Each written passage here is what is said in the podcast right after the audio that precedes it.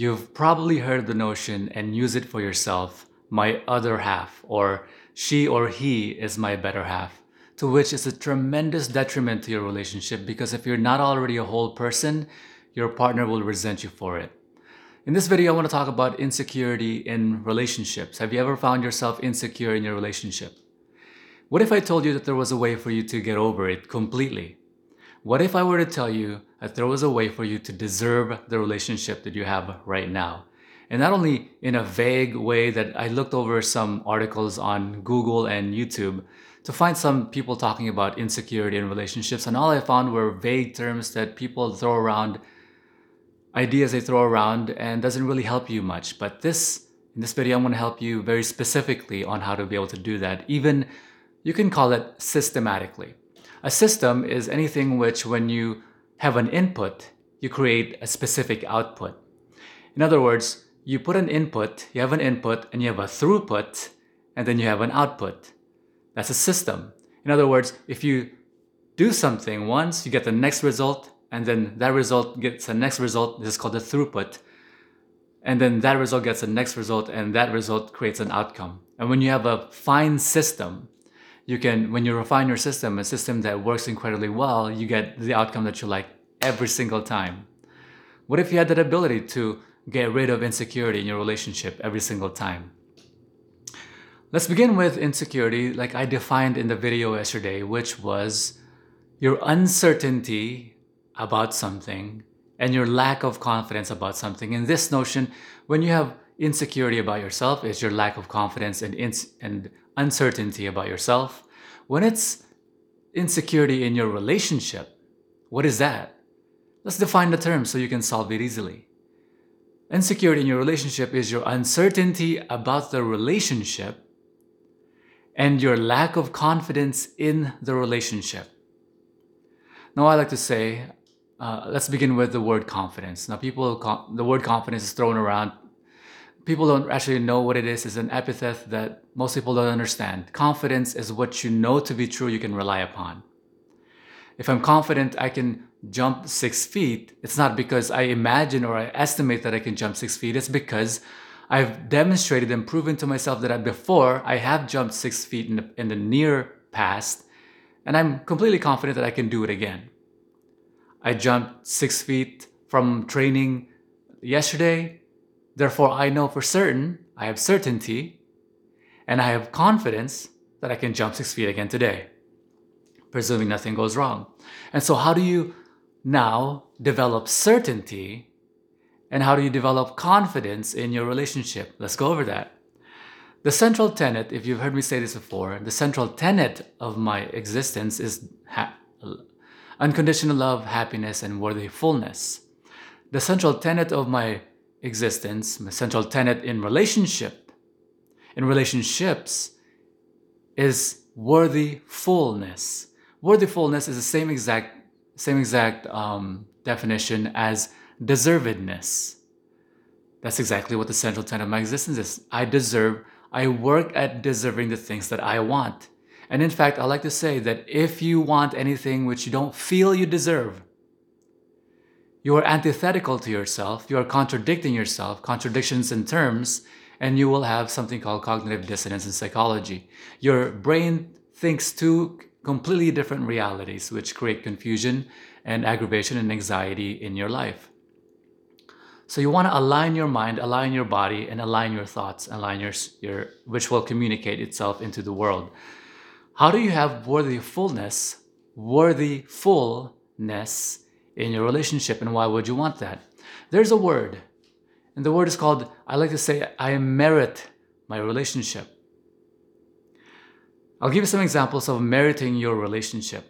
But to merit something is to deserve something. I like to say that when you are in a relationship, you must deserve the relationship, and anything you feel you don't deserve, you'll lose it. Let me say that again if you're ever in a relationship, if you ever find yourself in a relationship where you don't feel you deserve that relationship, you deserve to be in that relationship, or you don't deserve that person, you will always fear losing that person to someone who does deserve it. You will always fear losing that relationship to someone who does deserve that relationship. And that fear will inevitably cause the destruction of your relationship. It's called self sabotage. You will take on behaviors which, which will sabotage without your knowing, without your awareness, that relationship. So, what does it look like to merit a relationship? Have you ever been told friendships take work? Here's the truth, and you know this to be true that friendships don't take any work. Because friendships are presumed to be merited. Let me say that again. You presume friendships as merited relationships. Your relationship with that person exists because it merits its existence. What do I mean? The relationship with your friend is not because you give them, hey, I give you the title friend, therefore we have a particular dynamic.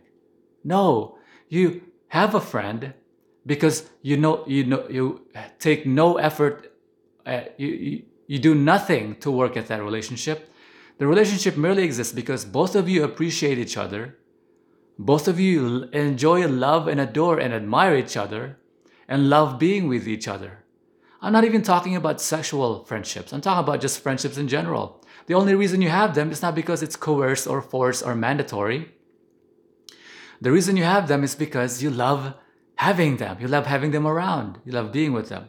Now, go the other route, the relationship route. Now, let's say let's involve sex. Now, you presume, and you've heard this before, that relationships take work. And the reason why relationships take work is because you presume, I want you to listen to this, watch this. You presume that relationships do not merit their existence. Therefore, you had to work at it continuously to merit it. In other words, you have to continually work at the relationship so that it deserves its existence. I want you to think how absolutely insane that is.